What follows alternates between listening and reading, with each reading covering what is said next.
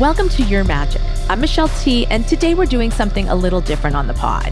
While we haven't abandoned our original format because I love chatting with and reading cards for artists I'm a fan of, we are going to be bringing you some episodes that instead take a deeper dive into some of the magical concepts and practices that I'm intrigued with, like Aleister Crowley's Thelema tradition, the veneration of saints, psychic mediums, some moon magic, I'm also interested in looking at how magic practitioners navigate the very non magical aspects of life on Earth, whether it's battling internet scammers or fighting to keep abortion legal. And we're debuting our new themed episodes today with a focus on the Dark Lord himself, Satan, and those who love him. Stay with us.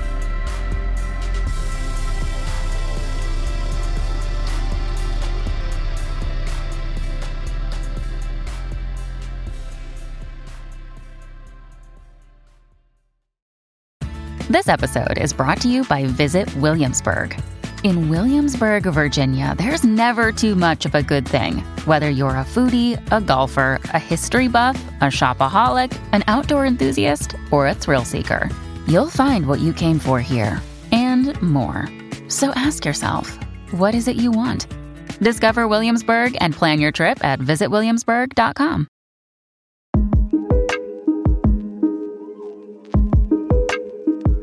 Most of us know enough about Satanists to know what they're not. Like the accused witches of 17th century Salem, they too are not boiling babies in cauldrons or selling their souls at the crossroads.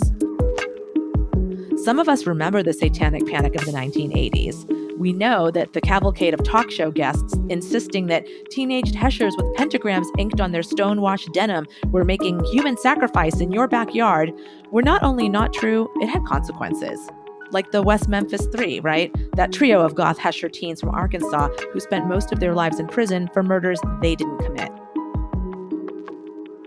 So we know actual practicing Satanists are not like murderers.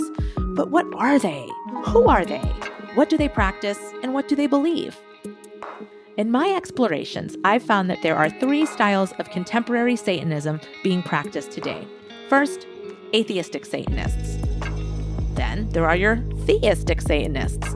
And finally, my personal fave, satanic witches.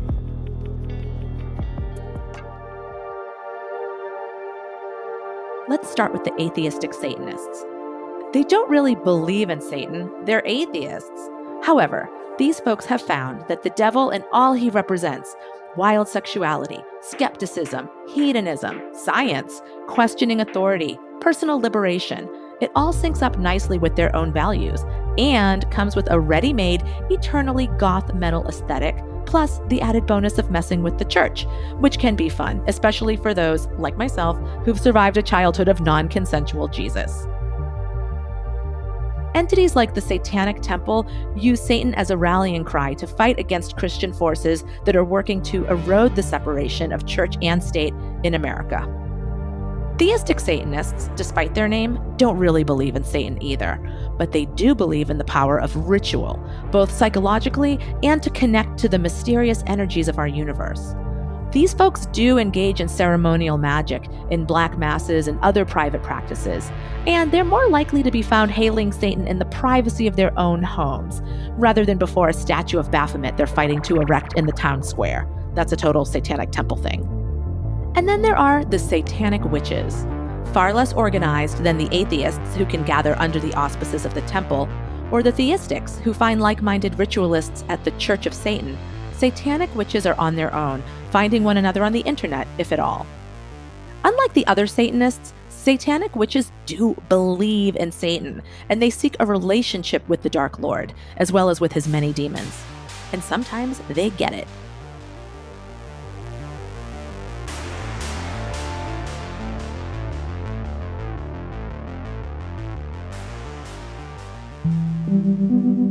I found three practicing Satanists, one of each ilk, all of whom generously agreed to talk to me about what the devil means to them. So, my name is Seth Katz. My pronouns are he, they, or she in the gay way, she in the way that men refer to boats, and I identify as an atheistic Satanist. Atheistic Satanist does sound like a contradiction in terms. What is it? I don't worship Satan or any god, nor do I believe that Satan exists as some godlike entity. I believe that Satan is this representation of concepts like knowledge, power, freedom, autonomy, versus, you know, this Judeo Christian God that represents a lot of uh, patriarchal, stifling ideals and is spoken and written about as being this kind of judgmental, almost hoarder and keeper of love and respect and knowledge that one must earn.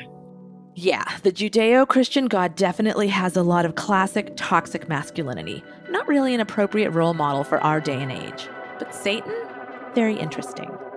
I mean, I can only speak for myself, but I think a lot of young queers, a lot of young punks um, sort of come to Satanism in this sort of like reclamation kind of way. I mean, folks were referring to me and thinking of me as satanic uh, in, in this like kind of negative sense uh, for a long time because I am androgynous and alternative. I remember once here uh, in San Francisco, I was getting on the bus going to the Haight and I like on a good day looked like somebody's 13 year old brother and I was wearing like fishnets and a black dress and this guy pulls out a metal cross and he's like waving it at me. Okay, this is wild because back in my youth, 1980s Boston, Massachusetts, I too was a bit of a spectacle on public transportation. With my gigantic hairdo, black and snarled, and my black lipstick, my black lace dresses, and my blasphemous jewelry. You know, you're not actually supposed to wear rosary beads, okay? I attracted a lot of attention. The famously mouthy, famously Catholic citizens of Boston took one look at me and decided that I was obviously worshiping Satan. And they wasted no time in like warding me off via basic harassment, the flinging of trash, and the occasional wad of spit. When I came upon the Satanic Bible at Newbury Comics, I just had to poke my nose in it. By that time, I was savvy enough to know that much of what the world insisted was bad was actually good, and much of what was trumped as good was plainly corrupt. A quick peek into the pages of the Satanic Bible confirmed this newish bad is good philosophy. It seemed that Satan and I were in agreement about many things. Satan represents indulgence instead of abstinence, begins the nine satanic statements. Well, teenaged alcoholic me could not agree more. Satan represents kindness to those who deserve it instead of love wasted on ingrates, it continued. Satan represents vengeance instead of turning the other cheek. It's worth noting that all nine satanic statements end in exclamation points, making them more like the nine satanic vociferations, as if they were written to be recited while pumping one's fist into the air. Regardless, I was into it, and after purchasing the book, took to reading it publicly in the primary site of my teenage harassment, the Boston MBTA. And guess what? It worked. Like a rope of garlic repelling vampires, the sight of me flagrantly clutching a satanic text, a black clad book with a hot pink pentacle on the cover, it was too much for the regional Catholics. Their ballsy confrontations turned to passive aggressive whispers. Instead of throwing trash, they threw condemnation and shade with their eyes and scowls. Yes, they made faces at me and stage whispered so that I could hear what they thought of me, but I didn't care. They could hate me all they wanted. I just didn't want to get my ass kicked. I may have looked scary, but like most goths, I was a crybaby weakling. The suggestion that I maybe just might have an actual relationship with the Lord of Darkness, someone I didn't believe in, but the Christians did, made me untouchable to the more violent among them. In my new cozy zone of relative public safety, I grew quite fond of the devil and did become, in my way, a bit of a Satanist, like Seth Katz. Here's Seth again. Like, so it kind of started as like fashion Satanism, where I was like reclaiming Satanism in the beginning as this sort of thing where it was like people are thinking I'm a witch and a Satanist anyway. And then it kind of naturally evolved into getting more interested in it. So I was reading from folks like Kristen Sollee, uh, Baxfield, Jex Blackmore. Folks were talking about Satanism as this socio-political concept, you know, as a performative concept.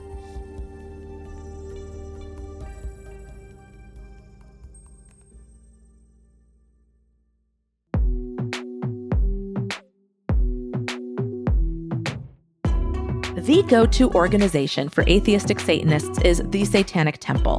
Their hilarious but heartfelt and always a spectacle activism can be enjoyed in the documentary Hail Satan, which I really recommend. I love the work they do. You know who may not love them so much? Members of the Church of Satan.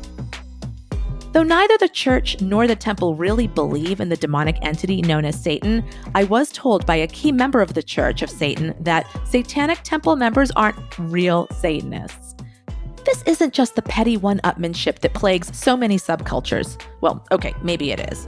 To Church of Satan members, being a Satanist means you are engaging in specific rituals meant, if not to raise Lucifer, the church and the temple are in agreement that no such entity actually exists, then to use ritual for deep psychological growth and catharsis, and even to make contact with certain universal energies. The Church of Satan is engaging in magic. The Satanic Temple, however, conducts their ritual in public, and it does seem that the intention is more theater, punking the church and scandalizing the squares to them. Now, you call yourself a satanic priest. Yes. Is that the opposite of God? No, because Satan is a god too. Mm-hmm. Well, what are you then, the uh, the dirty pope or what? Oh, I guess you could call me that if you want to say the black pope or the dirty pope or the advocate of, for example, the kingdom of night or darkness. The Church of Satan is where the theistic Satanists gather, and it has a rather glamorous history, in my opinion. Its charismatic founder was Anton LaVey, author of the Satanic Bible, lover of exclamation points. He seems to have been born with a bald head, an iconic goatee, eyebrows that only grow more arched and sinister as he aged. He founded the Church of Satan in 1966 at 6114 California Street in San Francisco, a single family home painted black that was the headquarters of American Satanism until the patriarch died in the late 90s, and then the house was shortly thereafter demolished. A real showman, LaVey had a pet lion and was often photographed mid ritual, candles aflame, in a hooded cape that provided him with both a widow's peak and a pair of devil horns. Sometimes he wore a classic Catholic priest's outfit. Sometimes he had a snake. Often, there was a blonde woman in the picture with him. One such bouffant topped femme was the actress Jayne Mansfield. She'd met LaVey at some point after being kicked out of the San Francisco Film Festival for going commando beneath her pink dress the two embarked upon a madcap romantic satanic affair. LaVey anointed Mansfield the high priestess of the San Francisco Church of Satan and put a curse upon her ex husband, Sam Brody.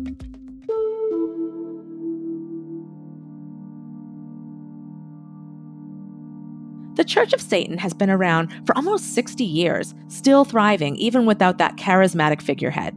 I wanted to know exactly what they were up to, ritually speaking, and found a member who would speak to me. My name is Bill M. I am a magister with the Church of Satan. I've been a member of the Church of Satan and a Satanist for over 20 years.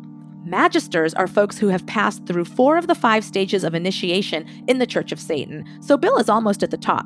He also has a podcast, The Devil's Mischief, on Radio Free Satan, and is a great person to explain to me what the Church of Satan, the first group to call themselves Satanists and have an actual religion called Satanism, is all about.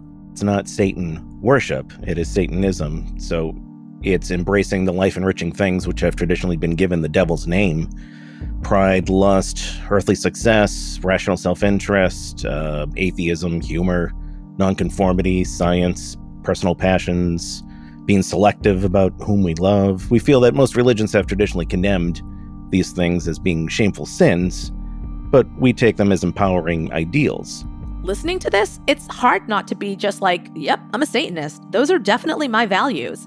And I appreciate, as a witch who regularly performs devotions to deities, even though I don't know that I actually believe in them, that the church honors ritual for ritual's sake, for the psychological power in performing them, and even, it seems, the aesthetic power of Satanism, that power I felt while reading the Satanic Bible in public all those years ago. A lot of these hardcore atheists are really big into Star Wars or Star Trek, following a sports team and wearing the logo and chants and all that stuff. I, I think all of this comes down to a very basic human need to ritualize.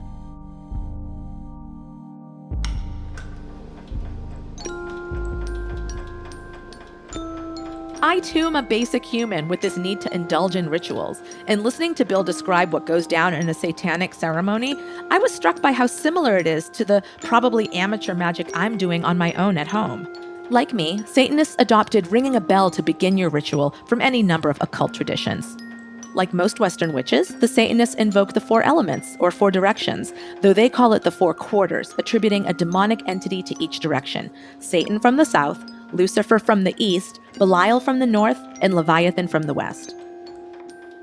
To bring the element of taste into the ritual, important for such a hedonistic tradition as Satanism, they drink from a chalice. The bells and the invocations and the chalice swinging all serve to bring participants into that fantasy realm where emotions rise up and logic steps back. Primed for drama, they begin the ritual conjurations. In Satanism and in satanic ritual, we have three, one of three different conjurations conjuration of lust or compassion or destruction. Uh, we incorporate the Enochian keys you know, that have been used by uh, Golden Dawn. We have our own different translations of that that, that work for us. Okay, the Enochian keys deserve its own episode, and they might actually get one. But basically, it's an occult language that was dictated to a couple of 16th century occultists from angelic beings, okay? And as Lucifer himself is said to be a fallen angel, it does seem appropriate that the keys have been adopted for ritual by the Church of Satan. But it gives me pause that a religion that professes to not literally believe in the supernatural does work with a supernatural alphabet that was shared with an Elizabethan psychic by an otherworldly entity. It is likely that the Satanists used the Enochian keys just to add another layer of esoteric drama to their rituals, but I found myself wanting to meet someone who like hangs out with actual satanic entities. Maybe I'm damaged from coming of age during the Satanic Panic 1980s, but I do kind of like the idea of Satanists conjuring actual demons. After looking around a bit, I found a legit satanic witch. My name is Salem.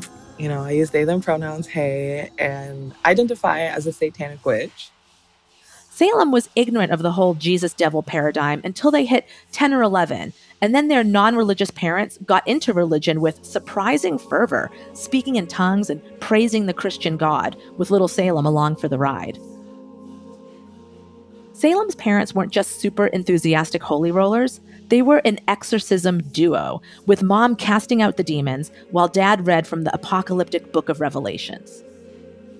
With the sort of hypervigilance I imagine a pair of exorcists possess, Salem's parents began noticing something a bit ungodly about their child. Growing up, they've always kind of pinpoint this energy about me. They've always been like, yeah, you're going to live so good for God and all this stuff. But like in the same breath, they would always condemn me. I mean, you have the demon of homosexuality. You have the demon of, you know, this, that, and the third. That you have a Jezebel spirit. You know what's actually kind of funny is that they're right. like they're right. Like I do have like a Jezebel spirit. But like that's what's always made me feel confident myself. But Salem's parents weren't only metaphorically correct about Salem's spirit. The fact is, Salem did have demons, literally. As they got older and allowed themselves to actually respond to their natural attraction to witchcraft, meditations revealed to them that Satan's minions have been by their side since childhood, shielding them from some of the damaging effects of their parents' toxic beliefs. I actually feel like they were protecting me from Christianity instead of vice versa. I felt like they were protecting me from a lot of the dogmatic things that I was being taught because it affected my mental health so bad. I, I struggle with OCD. You know, that type of brainwashing really, really fucks with you. It really messes with you. And I feel like the only demonic evil presence I had in my life were like my parents' teachings and the demons that were around me were like, this one's ours. Um, you're specifically from hell. Like, you're evil like us. You're a little weird. Like, don't, don't touch this person. Satanism kept calling to Salem, with the devil using a famous tool for nabbing souls pop culture. I got like really into Chilling Adventures of Sabrina, right? Which is about like, you know, satanic witches and stuff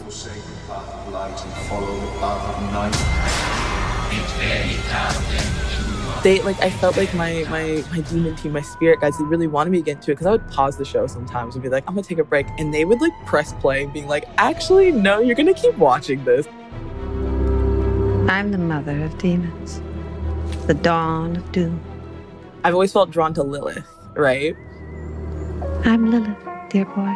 And a lot of people have different interpretations for Lilith and who she is, and if she's whether a demon or not, but she's the mother of darkness talking to Lilith, Lilith was like, I'm sending you like basically two guardian demons to watch over you. I was working at a Spencer's gift shop and they had a demon tarot deck. And usually, you know, with tarot decks, you feel being drawn to them, but this felt like a specific energy, like a specific person in that deck was like, no, you come here. And I looked at it and I immediately like knew who it was. I just felt it. And so I got the deck. And from that point on, I could feel that demon sometimes like standing next to me and it wasn't menacing, it wasn't scary. It was just kind of being like, hey, I'm here. Through continued magical work, Salem has made contact with many other demons, including, quite possibly, the Lord of them all. I have gotten into contact with Lucifer very strongly, and there's a lot of different feelings and theories within like what aspect of Satanism and cultism you practice if Lucifer and Satan are the same? Are they different? Are they different channels of each other? He's been a really beautiful, very, I want to say cinematic, because the way that he's spoken to me in dreams has been in ways that I feel like not a, a lot of other guides have spoken me to and really touches my soul. And then there's Astaroth, who is connected to Astarte, Inanna. There's King Paimon, there's Leonard, Salem's relationship with Satan and Lucifer and assorted demons feels very cute to me, like a little world of Sanrio characters, kawaii chibi demons. And it is sweet. From that point, Salem really opened themselves to the presence of entities, and the entities came and revealed themselves to Salem. This is very different from the practices of atheistic Satanists, who seem more like libertarian performance artists, not that that's a bad thing, than witches seeking magic. And while the Church of Satan acolytes are practicing magic, the ceremonial rituals they engage seem less intimate and personal than what Salem has going on with their own army of darkness. There is a power in the darkness. There is a power. And I think it's okay to like embrace the darkness, even if it is negative or mean in the moment. Like, because it's just what's a part of you naturally. You can't like get rid of that. You can't like let that go. And it's inspirational because it's forbidden. We are forbidden to be dark. I don't think people realize that. And embracing the love and light can easily sway into embracing pure puritanical beliefs and faux Christian beliefs. People don't realize that, that when you do embrace the darkness, you can embrace something that is different than what society is teaching you.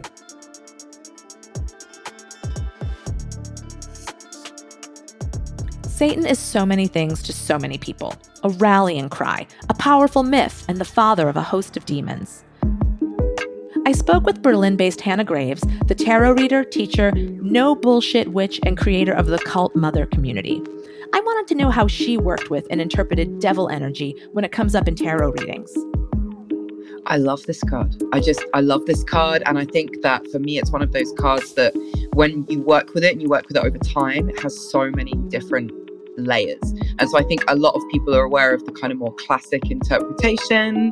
When we're working with devil energy, it can be very oppressive, it can be very heavy. We can be, be dealing with kind of like really hard hitting themes of addiction, depression, anxiety. And I'm absolutely never here to kind of love and light my way through you know the impact that some of these um, issues can have but i think the more that i've worked with this card and the more that i've chewed on it and the more i think about where it sits in our major arcana sequence, the kind of more interesting it gets. In the major arcana, the devil card is number 15. Its temptation falls right after the balance of temperance, upsetting it. And then it gives way to the cataclysm of the tower, the building destroyed by lightning from the sky. That then gives way to the clear skies of the star card and the new beginnings and fresh optimism that she promises.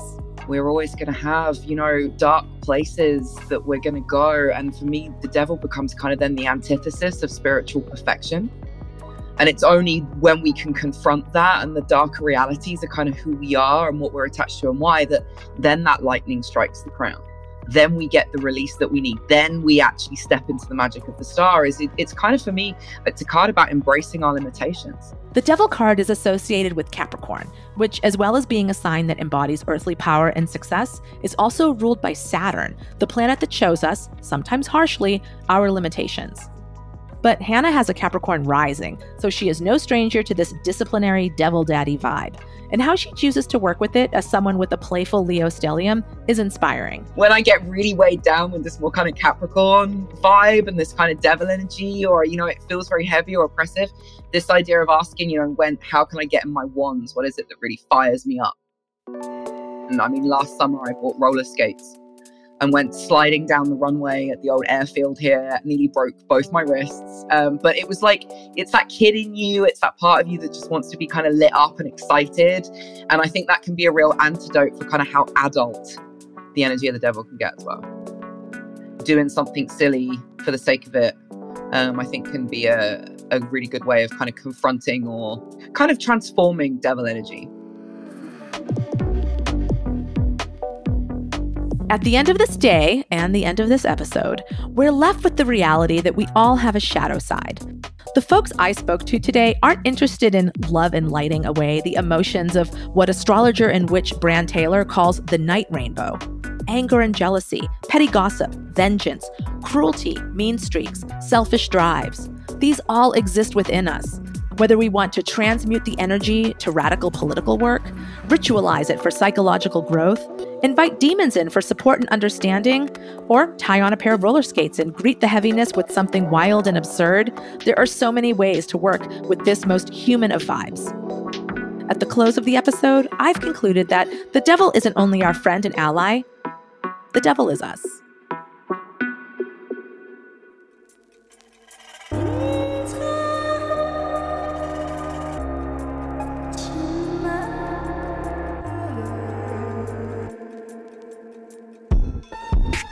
Thanks for tuning into Your Magic. Make sure you follow us on Twitter and Instagram at This Is Your Magic. You can subscribe to us right here on Spotify. Do what you must to never miss an episode. You can email us at hello at thisisyourmagic.com. We would love to hear from you. And you can support us, plus get access to a bunch of bonus content at patreon.com backslash this is your magic. This episode was produced and edited by Molly Elizalde, Tony Gannon, and Vera Blossom. We got production support from Angelica Crisostomo. Our executive producers are Ben Cooley, myself, and Molly Elizalde. Our original theme music is by John Kimbrough. Thanks for listening.